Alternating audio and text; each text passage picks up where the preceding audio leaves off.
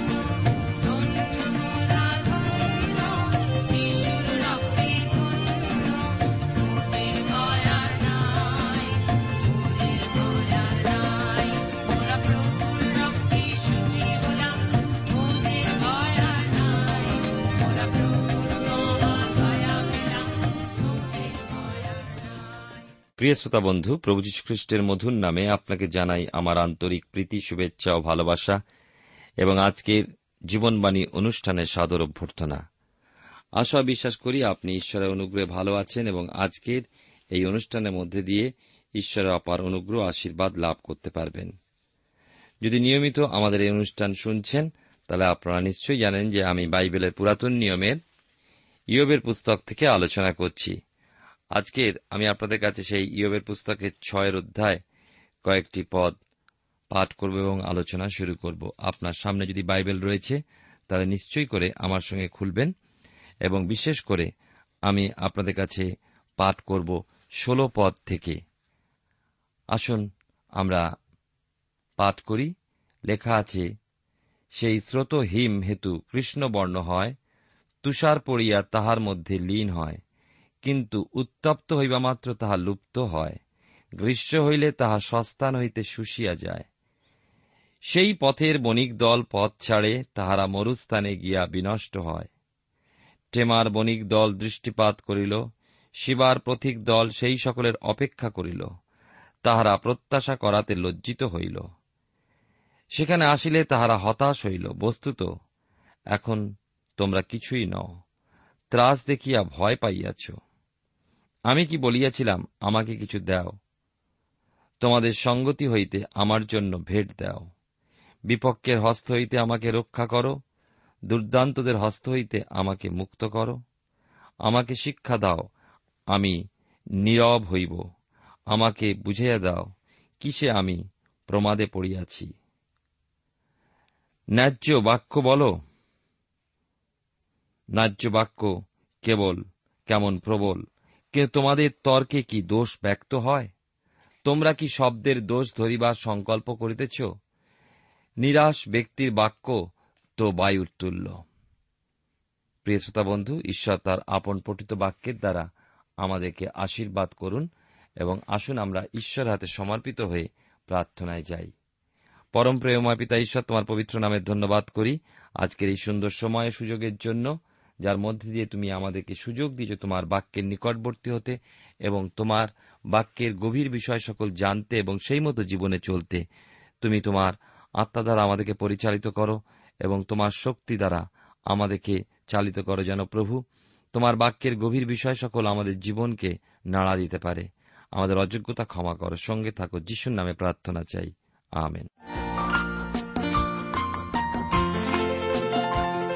প্রিয় শ্রোতা বন্ধু, আপনি জীবনবাণীর অনুষ্ঠান শুনছেন, আর এই অনুষ্ঠানে আমি আপনাদের কাছে বাইবেলের পুরাতন নিয়মে ইয়বের পুস্তক থেকে আলোচনা করছি। আমরা দেখি যে ইয়ব তার বন্ধুদের বরফ ঢাকা জলাধারের সাথে তুলনা করেছেন। এর আগে আমরা শুনেছি যে ইয়ব বলে চলেছেন, আমার প্রাণ যা চায় না, আমাকে তাই স্পর্শ করতে হয়।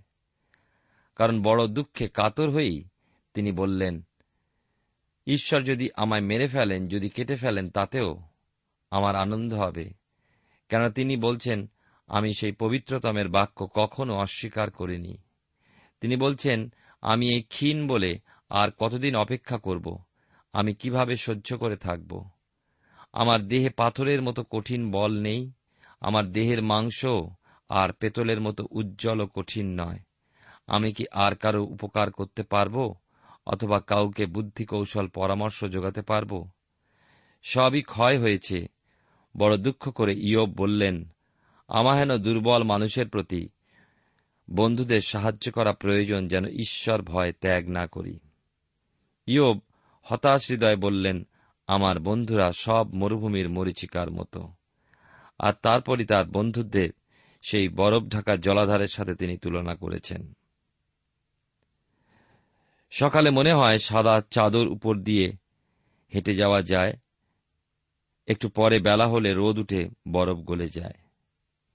আমি ঠিক বুঝতে পারছি না মানুষের যে সমস্ত বিপজ্জনক অবস্থার সৃষ্টি হয়, তার মধ্যে ইয়বের এই অবস্থা একটা কিনা? ইয়বের সবই ছিল সুখ, স্বাচ্ছন্দ্য, সম্পদ, সন্তান, সম্মান, সম্ভ্রম, সবই ছিল।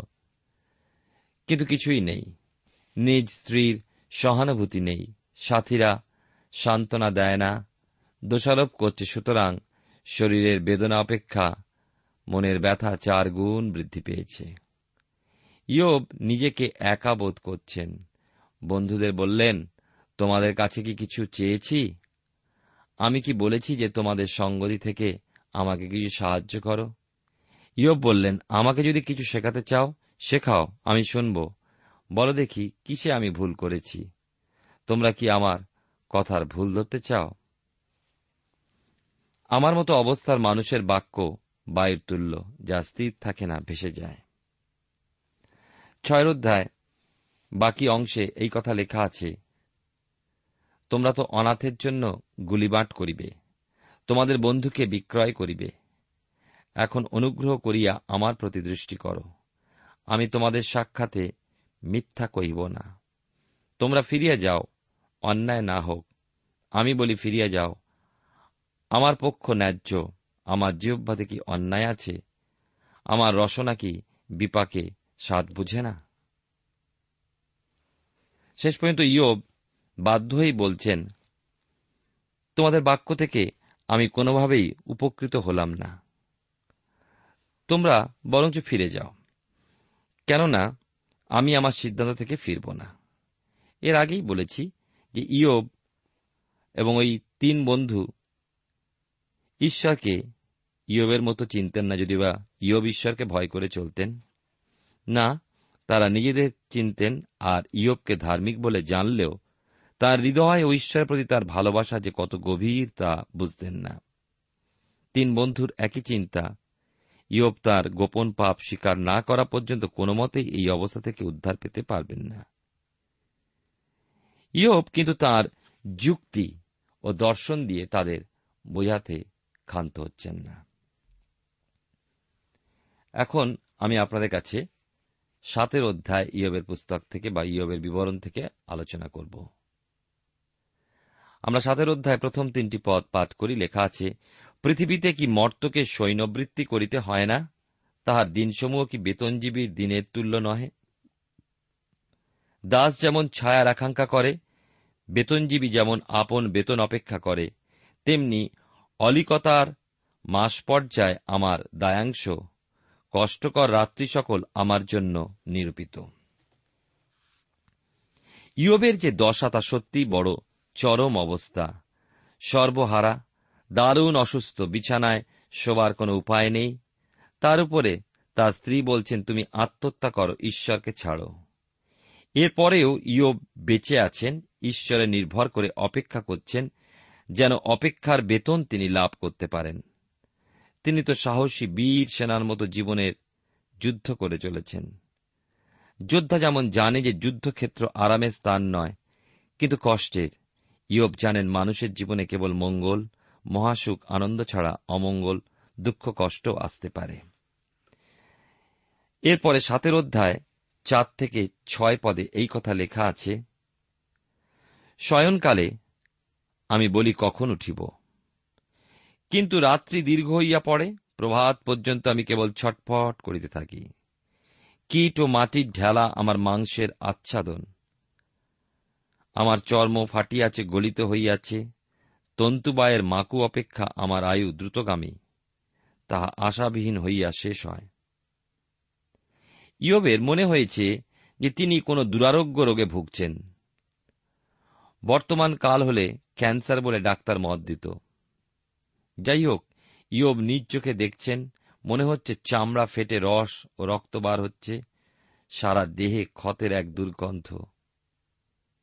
ইয়বের বন্ধুরা ধরেই নিয়েছেন ইয়ব আর বাঁচবে না।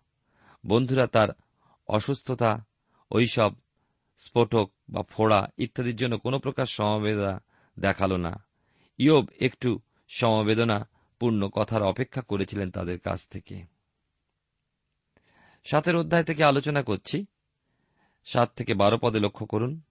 স্মরণ করো, আমার জীবন শ্বাস মাত্র আমার চক্ষু আর মঙ্গল দেখিতে পাইবে না। আমার দর্শনকারী চক্ষু আর আমাকে দেখিবে না। আমার প্রতি তোমার দৃষ্টি পড়িবে কিন্তু আমি অনুদ্দিষ্ট হইব। মেঘ যেমন ক্ষয় পাইয়া অন্তরিত হয়, তেমনি যে পাতালে নামে সে আর উঠিবে না। মেঘ যেমন ক্ষয় পাইয়া অন্তরিত হয়, তেমনি যে পাতালে নামে সে আর উঠিবে না। সে আপনার গৃহে আর ফিরিয়া আসিবে না, তা স্থান আর তাহাকে চিনিবে না। অতএব আমি আর মুখ বুঝিয়া থাকিব না, আমি আত্মার উদ্বেগে কথা বলিব। প্রাণের তিক্ততায় বিলাপ করিব। আমি কি সমুদ্র না তিমি, যে আমার উপরে তুমি প্রহরী রাখিতেছ? ইয়ব গভীর দুঃখের সাথে তার জীবনের শেষ দিনের অপেক্ষায় তিনি যদিও বলছেন যে মানুষের জীবন শ্বাসমাত্র তথাপি তার মনের কোণে আশা লুকানো আছে যে তার ত্রাণকর্তা ওই অবস্থা থেকেও তাকে মুক্ত করতে পারেন।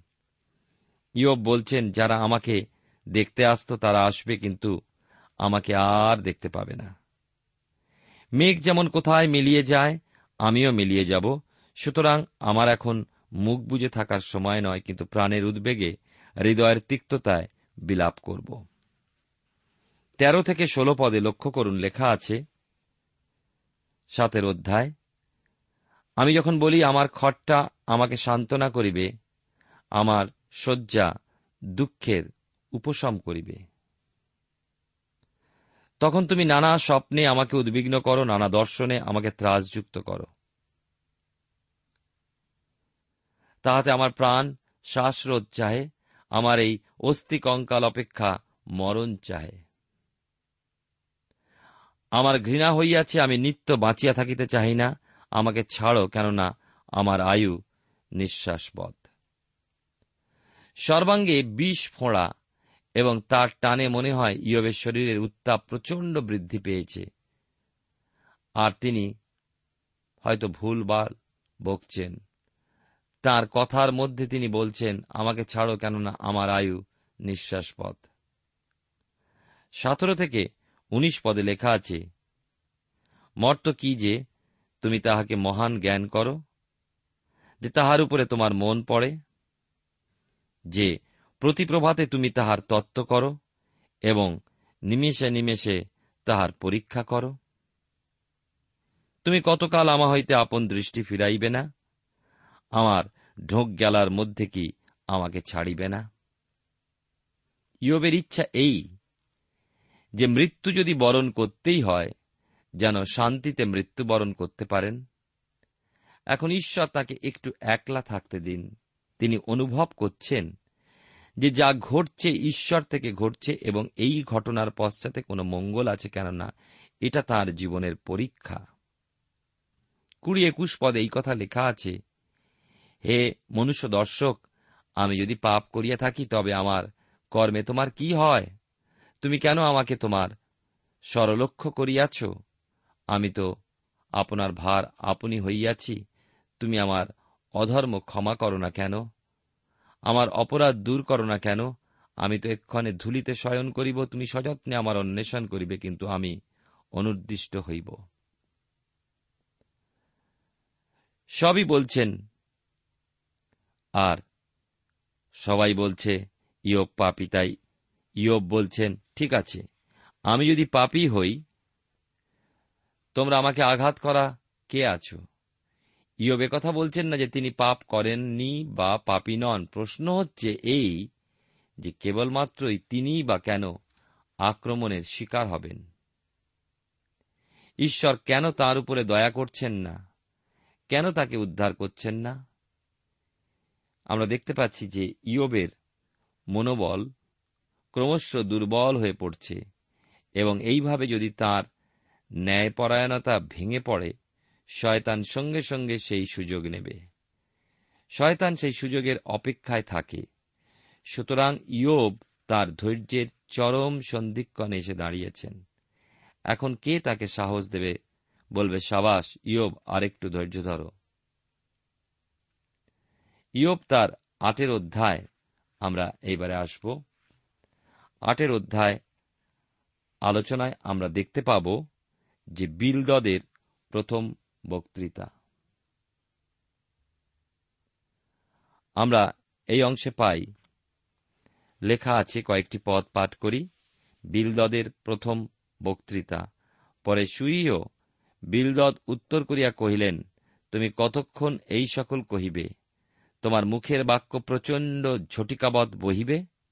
ঈশ্বর কি বিচার বিরুদ্ধ কর্ম করেন? সর্বশক্তিমান কি ধর্ম বিপর্যয় করেন? তোমার সন্তানগণ যদি তাহার বিরুদ্ধে পাপ করিয়া থাকে, আর তিনি তাহাদিওকে তাহাদের অধর্মের হস্তে সমর্পণ করিয়া থাকেন, তুমি যদি সযত্নে ঈশ্বরের অন্বেষণ করো, সর্বশক্তিমানের নিকটে যদি সাধ্য সাধনা করো, যদি নির্মল ও সরল হও, তবে তিনি এখনও তোমার নিমিত্ত জাগিবেন ও তোমার ধর্মনিবাস শান্তিযুক্ত করিবেন। তাহাতে তব অগ্রিম অবস্থা ক্ষুদ্র বোধ হইবে।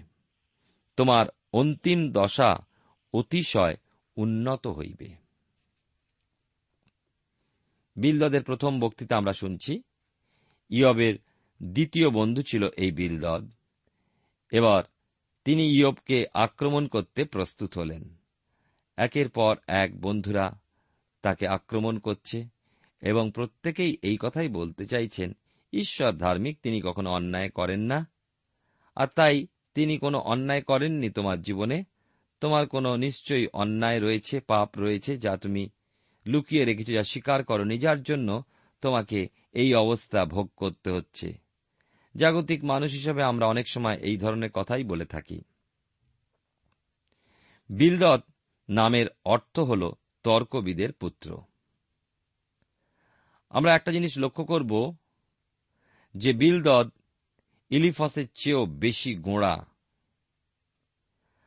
আর আমরা এও দেখব যে বিলদত ক্রমবিকাশে বিশ্বাসী। সুতরাং ধারাবাহিকতায় তার বিশ্বাস, অর্থাৎ যাকে আমরা বলি ট্র্যাডিশন যারা ক্রমবিকাশে বিশ্বাসী, তারা সেই রকমই লোক। মাটি খুঁড়ে এক টুকরো হাড় পেল আর ওই হাড় নিয়ে গবেষণা শুরু হল। কার হার, কিসের হার, কত বৎসরের পুরাতন হার, ইত্যাদি ইত্যাদি। যারা তর্ক করে তারা কখনো উত্তর পায় না। তর্ক করে বুদ্ধি দিয়ে ঈশ্বরকে জানা যায় না। বিচার বুদ্ধি দিয়ে ঈশ্বরকে পাওয়া যায় না। একজন শিশুর ন্যায় তাকে বিশ্বাস করতে যদি পারি, তার কাছে যদি আসি, তবেই তাকে জানতে পারি, পেতে পারি। তাই আমরা দেখি যে বিলদদ ইয়বের উপরে বাক্যবান হানলেন, তা যুক্তি ও তর্কে পূর্ণ। তিনি বললেন, তুমি কতক্ষণ এই সকল কহিবে? তোমার মুখের বাক্য প্রচণ্ড ঝটিকাবৎ বহিবে? আমরা দেখি যে যে ইয়বের যে বন্ধুরা তার কাছে এসেছেন সবাই কোনো সাধারণ মানুষ নয়। তারা প্রত্যেকেই কিন্তু জ্ঞানী ব্যক্তি। ইয়বও একজন দার্শনিক এবং কবি। ওই তিনজন ছাড়াও আরও একজন বন্ধু সেখানে উপস্থিত ছিলেন। তার নাম ইলিহু। অন্য তিন বন্ধু যখন কথা বলছিলেন, ইলিহু নীরব শ্রোতা। আমরা অবশ্য পরে তার বিষয়ে শুনব। আমি আগে আপনাদের বলেছি যে, তখনকার কালে ফুটবল, হকি, ভলিবল, বাস্কেট বা ক্রিকেট এসব খেলা ছিল না। কিন্তু লোকে যদি জানতে পারত যে কোন স্থানে জ্ঞানীদের সমাবেশ হচ্ছে বা কথার সেই কন্টেস্ট হচ্ছে, প্রতিযোগিতা হচ্ছে, তা শোনবার জন্য লোকেরা কিন্তু ভিড় জমাত। যেমন গ্রামগঞ্জের দিকে তরজা গান শোনবার জন্য মানুষের ভিড় হয়। আমার মনে হয় যে ইয়বের আসরে বেশ কিছু শ্রোতা জমে গিয়েছিল। আর আমরা দেখছি যে বিলদত কথা শুরু করেছেন। বিলদদের কথা কিন্তু ছোড়ার মতো ইয়বকে বিদ্ধ করল। বিলদদের পরবর্তী কথাগুলো শুনে মনে হচ্ছিল যে বিলদত বাক্যের ছোড়াটা ইয়বের দেহে প্রবেশ করিয়ে দিয়ে মাঝে মাঝে নাড়ছিলেন। আর তিনি বলছেন, তুমি কতক্ষণ এই সমস্ত কথা বলবে? বিলদদ বলতে চাইছেন যে, ইয়ব, তোমার কথার কোনো যুক্তি নেই। তোমার ওই ঝড়ের বেগে কথা বলে প্রমাণ করতে পারবে না যে তুমি ধার্মিক। আজকের জগতে আমরা অনেকেই আছি যারা মানুষের দুঃখ যাতনার পাশে এসে তাদেরকে সাহায্য না করার পরিবর্তে তাদেরকে দোষারোপ করে তাদের শারীরিক মানসিক অবস্থাকে আরও বিপর্যস্ত করে তুলি। আমরা সর্বদা দেখি মানুষের ভুল, তাদের অন্যায়, তাদের দুর্বলতা। প্রত্যেক মানুষই দুর্বল। আমরা মাংস মাত্র, আমাদের মধ্যে উত্তমতা কিছুই বাস করে না। যদিও আমরা এই পুস্তকে প্রথমেই দেখেছি যে ইয়োব একজন ধার্মিক ব্যক্তি ছিলেন, সিদ্ধ ব্যক্তি ছিলেন, ঈশ্বর ভয়শীল ছিলেন কুক্রিয়া ত্যাগী ছিলেন। তথাপি আমরা এও জেনেছি, শুনেছি যে শয়তান তাকে পরীক্ষা করেছিল। যেহেতু ঈশ্বর তাকে আশীর্বাদ করেছিলেন, তাই শয়তান বলেছিল তার কাছ থেকে সকল আশীর্বাদ সরিয়ে নিলেই সে তোমাকে অস্বীকার করবে। আজকে পৃথিবীতে বেশিরভাগ মানুষই তাই। যতক্ষণ আনন্দে আছি, ঈশ্বরকে আমরা সম্মান দিই। আর যখনই আমাদের জীবন থেকে চলে যায় সব আনন্দ, তখন ঈশ্বর সম্পর্কে সন্দেহ প্রকাশ করি। আমরা দেখি ইয়বের বন্ধুরা এসেছে। ইয়ব সম্পর্কে প্রশ্ন করতে, তার চরিত্র সম্পর্কে, তার লুকানো পাপ সম্পর্কে। তাই বিলদত বলছেন, তোমার কোনো যুক্তি খাটবে না। যদিও বা তুমি অনেক কথা বলার চেষ্টা করছ সে কথা প্রকাশ পায়, যাই করো, তোমার লুকানো পাপ। প্রিয় শ্রোতা, বন্ধু, প্রিয় ভাই ও বোন, আপনাদের প্রত্যেককে আজকের এই সময় বলি, আসুন আমাদের অন্তঃকরণকে পরীক্ষা করে দেখি। প্রভু যীশু বলেন, অন্যের চোখে কুটোটা না দেখে নিজের চোখে যে কড়িকাট রয়েছে, তা দেখা বেশি গুরুত্বপূর্ণ। প্রার্থনা করি যেন আমরা প্রভু যীশুর রক্ত দ্বারা, আমরা যেন ধৌত পরিষ্কৃত হয়ে তার ধার্মিকতা বলে, যেন তার পথে চলতে পারি। প্রার্থনা করি, পরম প্রেমা পিতা ঈশ্বর, তোমার পবিত্র নামে ধন্যবাদ করি, তোমার গৌরব প্রশংসা করি। তুমি বিশ্বস্ত ঈশ্বর। তুমি আমাদের অবিশ্বস্ততা অনুযায়ী কখনো প্রতিফল দাও না। কিন্তু তুমি আমাদেরকে সর্বদা বিভিন্ন ঘটনা পরিস্থিতির মধ্যে দিয়ে আমাদেরকে আরও সিদ্ধ করে তোলো। তোমায় ধন্যবাদ দিই। তাই সকল দুঃখ, কষ্টে, যাতনায় যেন আমরা তোমার দিকে দৃষ্টিপাত করতে পারি। আমাদের অযোগ্যতা তুমি ক্ষমা করো, আমাদেরকে সঙ্গে থেকে নিয়ে তুমি চালাও। ধন্যবাদ গৌরব, মহিমা, শুধুমাত্র তোমাকে জানিয়ে প্রার্থনা তোমার যিশু নামে চাই। আমেন।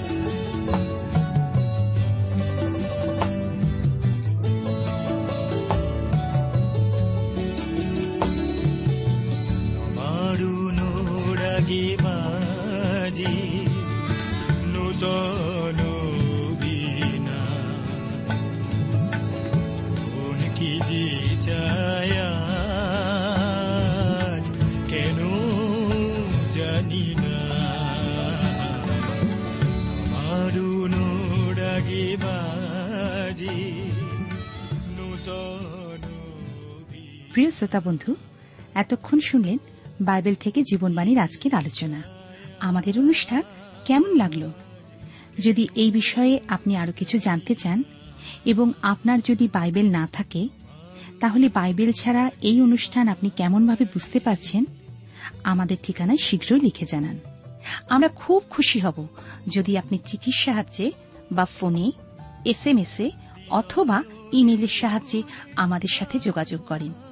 আমাদের ঠিকানা হল Jibanbani T WR India, post box number এক ছয় নয় দুই পাঁচ, কলকাতা, সাত লক্ষ চৌত্রিশ।